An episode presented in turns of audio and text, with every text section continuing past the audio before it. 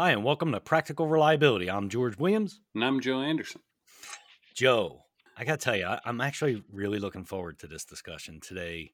Um, today, our, our guest is one of the people I respect the most in maintenance and reliability. And I'll tell you why. He's humble, he talks quiet, he speaks about leadership because he understands that's what drives results.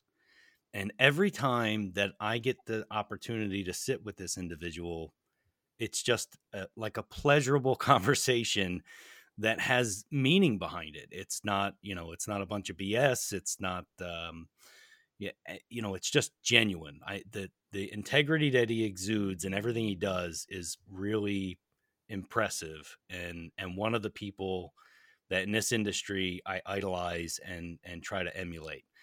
I'm talking about none other than the one and only Tom Moriarty. Tom, welcome. Oh, wow. Thank you very much. I appreciate that, George. And, uh, no uh, worries. So let's give a, a quick introduction. Tom, um, Tom is currently uh, president of, at Alidade uh, Maintenance Engineering Reliability Inc. He founded this, uh, excuse me, this company in 2004. Its mission is to help others lead full and satisfying lives through organizational reliability and productive leadership. We're going to have a lot of talk about productive leadership. Uh, Tom's also obviously a member of SMRP. He's a CMRP since 2003. Um, he's the current Government Relations Committee chair and a board member for the Florida chapter, and just lots and lots of acronyms and accolades. Welcome, Tom. Well, thank you very much. I appreciate you guys having me on. Awesome. So, Tom also, by the way, just released a book recently. I, I guess yeah. maybe uh, maybe two months ago. I, I you know if I if no, it was uh, the published date is actually in 2020. I oh, actually oh, completed it? it in uh, 2019, but uh, you know with COVID and all that stuff, it was uh, it's been a little diluted. So yeah. well, I got to tell you, I got my hands on a copy. Um, it's unsigned, so I'll have to bring it to the next conference. Um, but it, you know, it, it's it's really good. It's called the Productive Leadership System. Uh, so, talk to us about what what that is. Okay, so um, I, I, guess the the reason that I got into the book is that uh, when I first got into SMRP, uh, the first conference I went to, I looked at you know the the five pillars, and I was scanning through the presentations that were happening and there were very few. I, I, don't think there was anything on organization on, and uh, leadership, and that was in 2002. Uh, so in 2003 and ever since, I always tried to present a paper, uh, a presentation, or a workshop that had to do with leadership because uh, in our industry, when we're trying to get something done, uh, leadership is at the center of it. Um, when, when I started out in maintenance and reliability, I used to think that there were really four levels of things to deal with. Um, the first being things like uh, hierarchy, criticality, configuration management, that then would lead into the second thing, which was uh, having a good work management process, and then getting into equipment uh, reliability strategies, and then having a continuous improvement piece to keep improving all four of those. Uh, but what I quickly started seeing uh, when I started in the consulting world was that uh, lots of times uh, a, a, change management process would be put into place. You'd have the J curve, you know, the whole thing about the valley of despair, and then going up to uh, increasing performance. But then over the next 18 months to two years, after you achieved high levels of performance, there would be a steady decline. And most of the times I'd go into a, a plant and we'd be doing a, uh, you know, a reliability project to put in a work management system or whatever it might be. And I'd ask them, hey, have you tried this before? And invariably, yeah, three years, five years, seven years ago, we had uh, another consulting company in here doing the same thing. And, you know, we're just hoping we do better this time. Well, I started peeling back the onion uh, as to why that occurs, right? And it's not unique to maintenance and reliability, it's in every organization uh, and in every uh, career field within every organization. And so it's not unique to maintenance and reliability. So I started peeling back the onion and I started thinking about my history in the Coast Guard and in leadership uh, as I came in as a 17 year old and you know went through 41 years old, uh, seeing all of the good and bad about leadership, uh, I started thinking about what is what are the differences between good and bad organizations and leader leadership wise.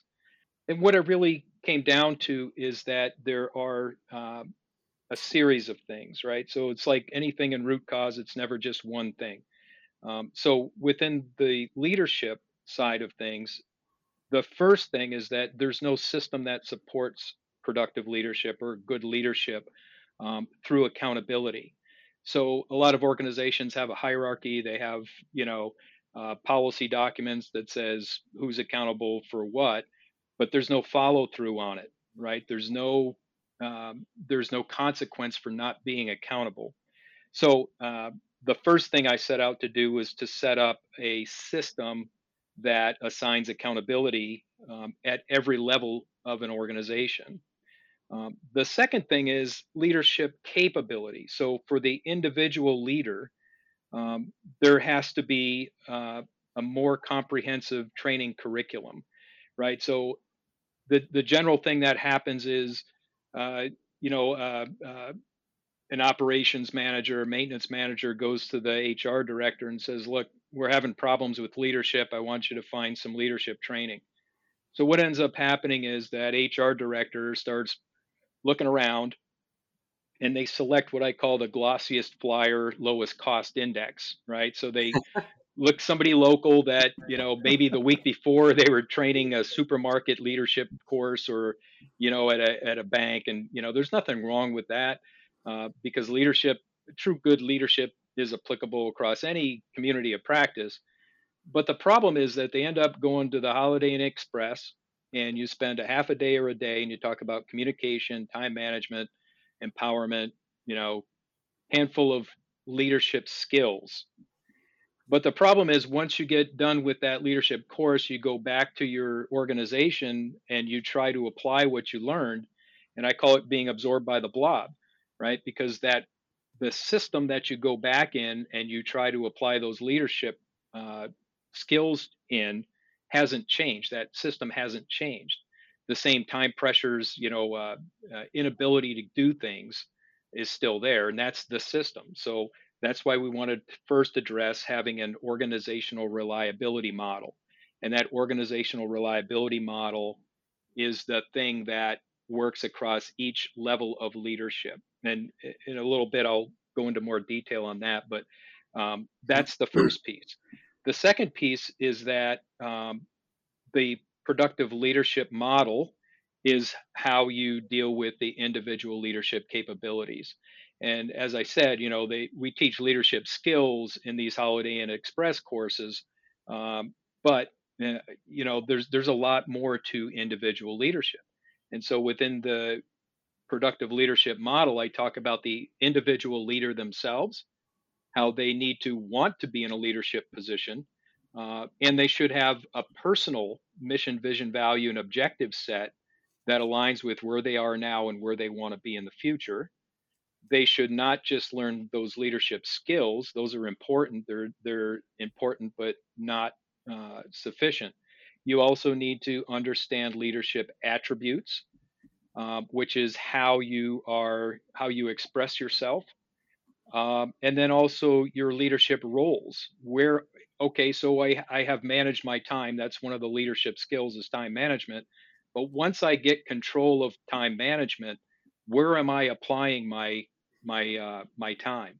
So there's five leadership roles that a leader should be applying their time in.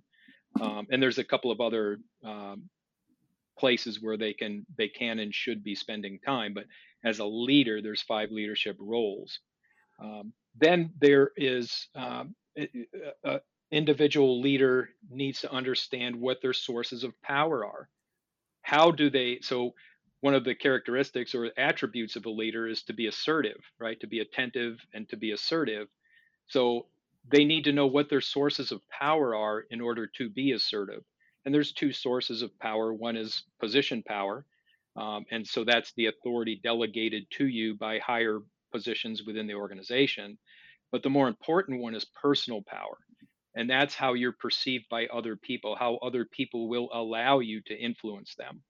right? And that's what we that's where a uh, productive leader wants to be dealing with, dealing from. Okay, but there are certainly situations where you have to apply position power um, because it's you know something people don't want to do, but they have to do it. Those sorts of things, and there's good and bad ways about going about doing that too. Well, Tom, um, let, let's uh let's break down this system a little bit, mm-hmm. if you would. Uh, you start out um, with the productive leadership policy. Oh yeah. When you develop this policy, what what are you looking for in an in an effective policy? Yeah, so um, there's quite a bit to it, but uh, essentially, what the productive leadership policy is is we want the senior most person in the organization to sign this document to promulgate it, and we want to have within that document number one our policy is to have productive leadership as our means to manage and lead this organization. And so within that, once you make that statement, then we have to make sure that we put in place the organizational reliability model right. so that we're assigning accountability. We also want to define all of these leadership capabilities, not just leadership skills, but the entire productive leadership model. We also want to define how and when we're going to train leaders and and what I would say too is prospective leaders, right? So in a work center you might have 10 people and maybe two of those people um, within the next two or three years are being groomed to take a, um, a supervisor position. So we want to train those people before we put them into a leadership position because we don't want to put them in there, have them make a bunch of mistakes, and then go, oh, yeah, well, here's some leadership training. No, let's set them up to be effective from day one. And so those are the types of things that go into the policy. Oh, and the other thing is what's included in that um, productive leadership training, right? So it's not just skills, it's all those other things that I, I talked about. So when you go to the highest level leader and have them sign this policy, by signing it, are you meaning permission or are you expecting engagement? Uh, I'm not quite from, clear what you're asking there, Joe. From, from this that? leader, from the leader that's actually signing the policy, right? Yeah. So a lot, a lot of people go and have a policy signed, thinking that it grants them permission to do whatever, but there's no engagement from the leader that signed it in the policy itself. It's basically just saying here, uh, yeah, I approve, go do whatever, versus having, you know, like in more executive sponsorship role um, where mm-hmm. they're actively engaged in the process. Yeah. So, um, great question, Joe. And so, the first thing that I'll tell you is that when I put these two models together, I had two different scenarios in mind. One scenario was the perfect world where you have the senior most person in the organization or at the plant to be the person that puts this policy in place. And then that person is attentive and accountable and assertive to make those his direct his or her direct reports and their direct reports on down the chain to comply with the policy, right? That's kind of the perfect world. Right. The other category that I thought about when I was putting these models together is that somebody is say a maintenance manager so they're you know uh, maybe uh, they, they have a, a segment of the plant that they're accountable for uh, the personnel that they're accountable for but maybe they don't have the support of the plant manager or maybe they're a supervisor and they don't have the support of their manager mm-hmm. i wanted the model to be able to work for that individual trying to establish productive leadership within their sphere of influence Right. right? That's, so that's kind of why I asked the question because yep, at different levels, there's different levels to things in an organization, mm-hmm. but realistically, to get top top leadership actively engaged is mm-hmm. very very rare. Sure, I, I believe, and it's difficult, especially if you're a supervisor, even a maintenance manager, wanting to push an initiative like this within the facility. Yeah, exactly. And and so uh, part of when I talk about uh, there was a couple other pieces of the productive leadership model I didn't get to, but uh, they are influencing others and setting goals. Okay, so those are the two tail ends of that model. and that kind of dovetails into this.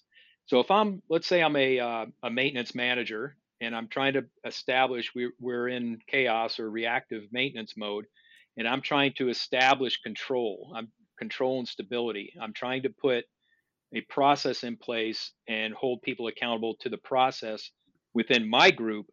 But because I'm allowing others groups to put in work requests, I need them to comply with my policy. I need them to put in, say, a work request that includes the name of the person submitting it, what asset it's on, um, what's the nature of the problem, uh, you know, uh, maybe five or six pieces of information that need to be on that work request. Mm-hmm. Well, if I'm the maintenance manager and I own the CMMS, what I do is I put in restrictions on that input table, right? So you cannot submit a work request without having those five or six pieces of information. Now, I can do that because I am controlling the work management process. Yep. So if there's inputs into that process, I can require how you put that information in. The operations manager should agree with it, but if he or she does or doesn't agree with it, it doesn't matter. At my level, I'm establishing control and stability. I am putting this system in place. Um, so, in my experience, I will say this: when I was in the Coast Guard, I did this multiple times where I was a, a, work center supervisor, a manager, or a director, or some other position, where I required people using my services to put in their requests a specific way, and I held my people accountable to, you know, go through the process the correct way. Um, and so once you do that, your peer organizations start looking at you and going, "Wow, you guys really got your stuff in one sock. This is this is really you guys are looking good. How do you do that? Well, I'll be happy to show you, you know, and you give them coaching so you can affect your uh, subordinates, the people that report to you, but you can also affect your peers.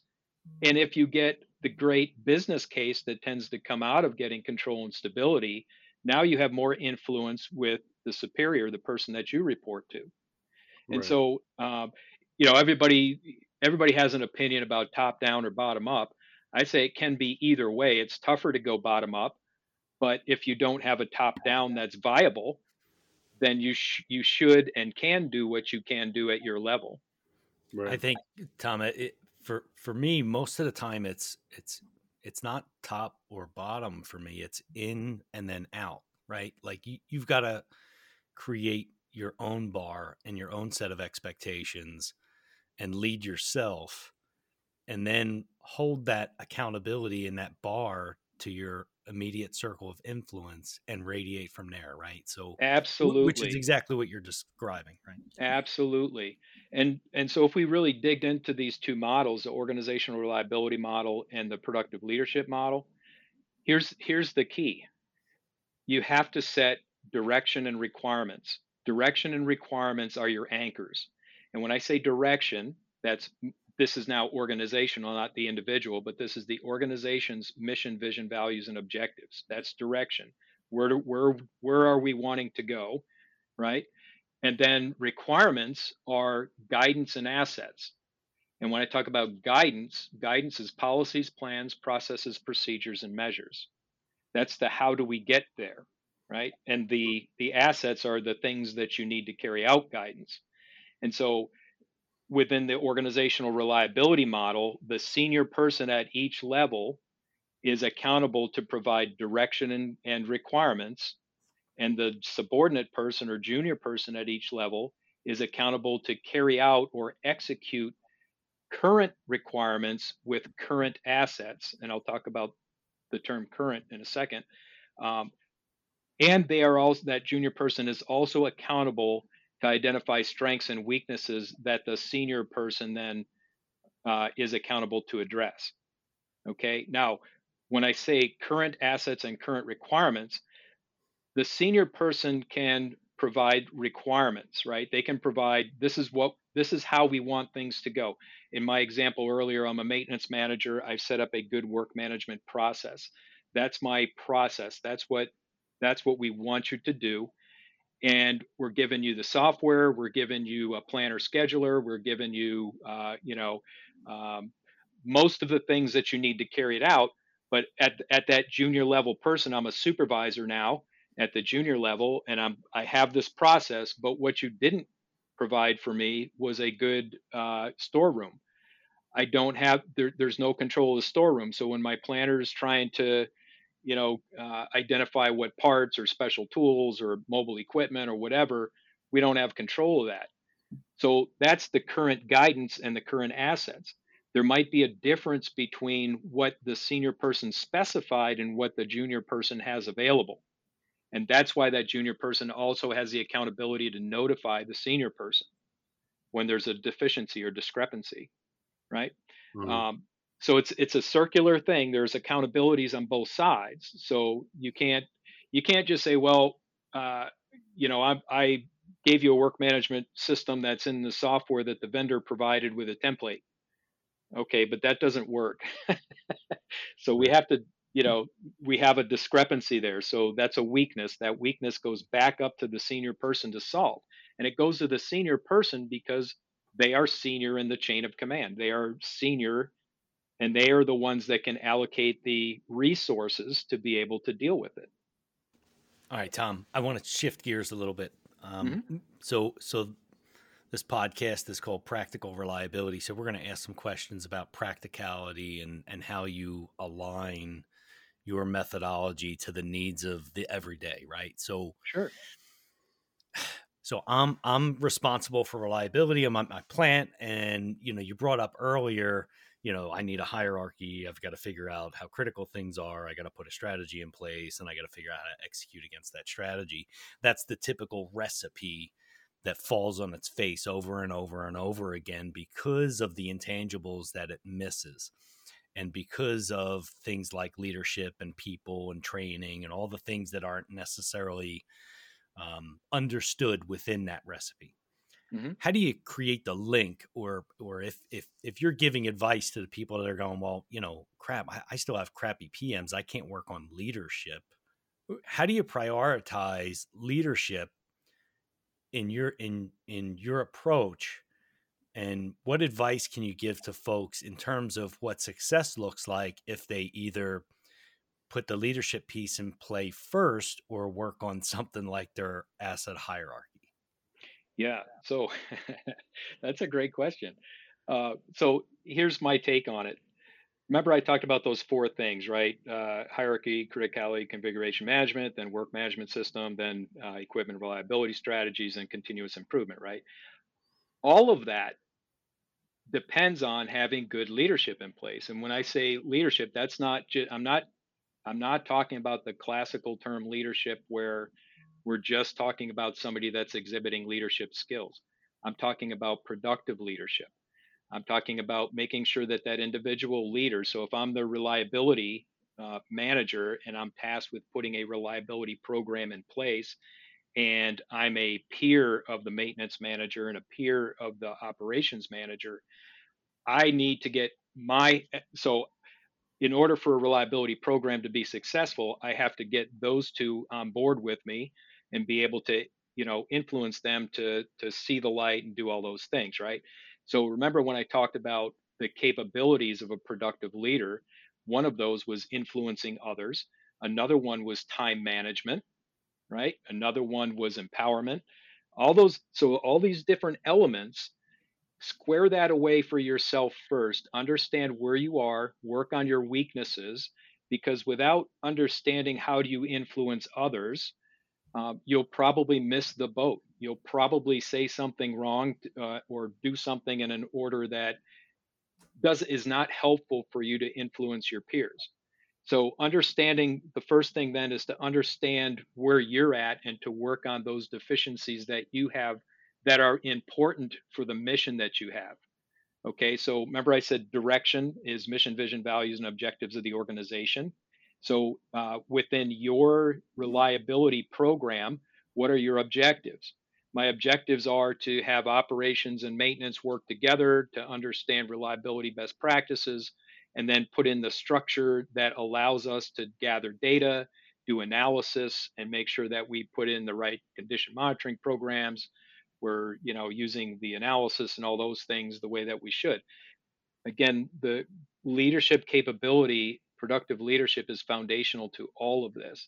So if I understand uh, my leadership attributes, that and those attributes, there's five of them, and it spells karma, right? So it's to be consistent, attentive, respectful, motivational, and assertive. So if I work on myself and I, I understand how to do those things, and anybody can learn these. That's again, with all of my models, with all of the things I'm training, anybody can learn these things. Uh, doesn't matter what your personality is. You can be a type A, a type B. You can still be consistent, attentive, respectful, motivational, and assertive, right?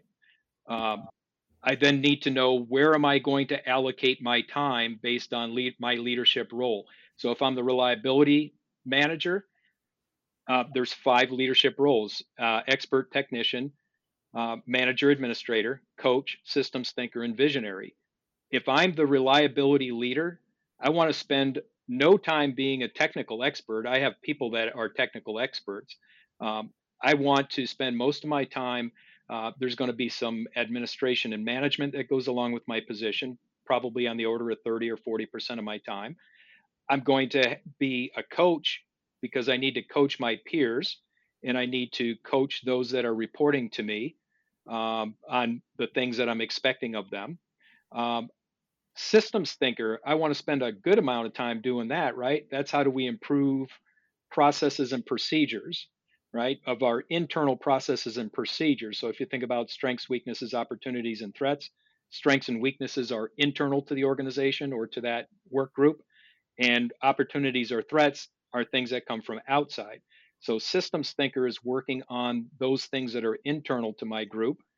And uh, visionary, the fifth and final uh, focus area, that's working, that's looking ahead, looking at things outside of my organization that may be impacting my organization. And as a reliability leader, I should probably be spending 5% of my time looking at those things. What's coming? What are technologies that are that are coming uh, that might help us to do things better.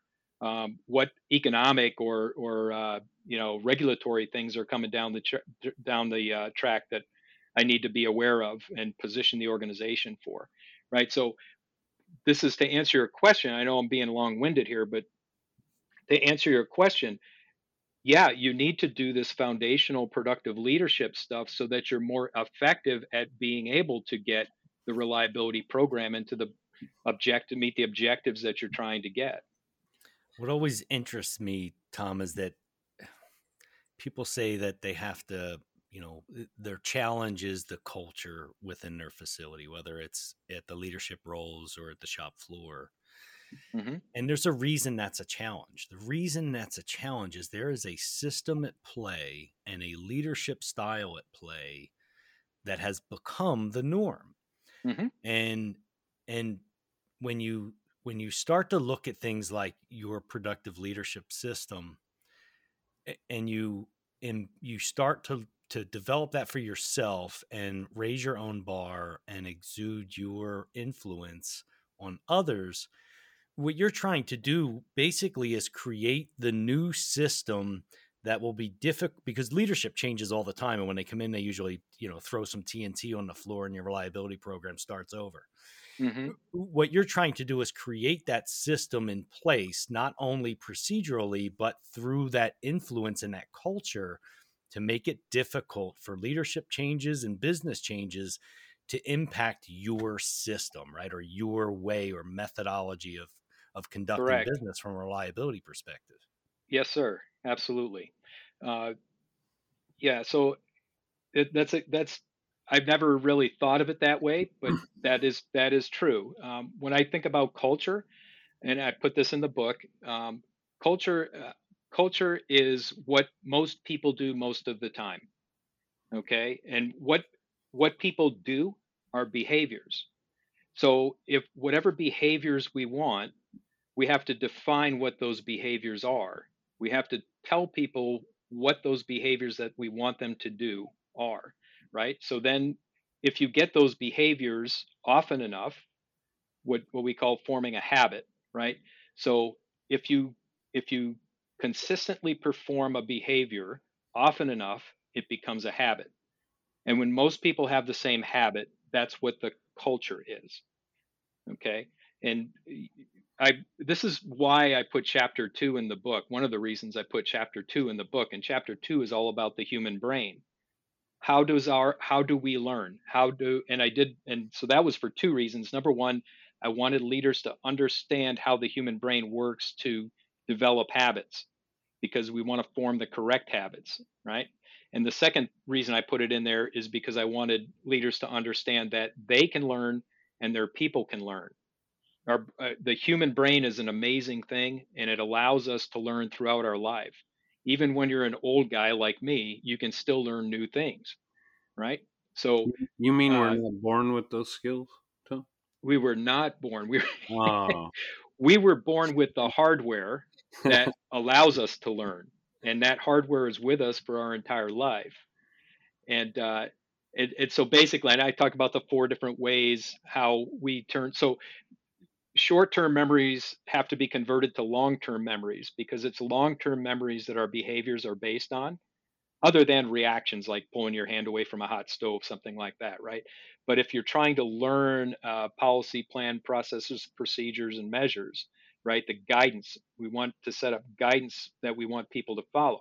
So in order to learn that you have to introduce it into their short-term memory and then you have to use one of four ways to lock that memory in um, to create a, a long-term memory and that's repetition space repetition um, and there's two different ways that you use what's called pattern hooks which are you know putting yourself into a similar situation um, as what the situation you're trying to learn or uh, engaging multiple senses right so engaging your sight your hearing uh, your touch, like learning to drive a car, right? You got all these different senses that are going on, so it's easier to learn. Um, and then the fourth one, which I don't recommend in an industrial setting, is uh, a catastrophic event or a, a, an emotionally charged event, like seeing somebody fall off a scaffolding or uh, you know witnessing a car crash. Those sorts of things that tends to lock things into your memory. So the the vast majority of times we're going to be using uh, spaced repetition. So this is again part of the organizational reliability model. How do you get people to follow and create a culture? You tell them what you want to do by putting in place guidance. You uh, do space repetition. You show them what you want, and then you watch them demonstrate it a few times. Then they demonstrate it on their own, and then they lock it into their to their uh, long-term memory. Long-term memory. Once you do it often enough, that forms a habit once enough people have the same habit, it forms a culture. Right. So it's everything I did in the book, I try to base on, you know, brain science or uh, things that are on a solid foundation. So hopefully that, that resonates. Well, I, you know, for me, the book is, is really well structured. I think it flows nicely. Um, it, it's concise yet explains things in, in good detail. so a- anyway, um, Tom, we're kind of wrapping up here. So why don't you walk us through some plugs? Who are you working with? What conferences are you going to be at? Where can people find your book? That type of stuff. Yeah, uh, fantastic. Thank you for that opportunity. Uh, first, I'd, I'd like to say that I'm I'm uh, kind of pulling back a little bit. I'm no longer doing very large projects. I, I will still do coaching uh, and do some projects on uh, things like RCM or putting in place a, a, good work management process. But I'm not doing like multiple consultants for a year and a half kind of thing. Um, I'm happy to coach individuals um, through that process.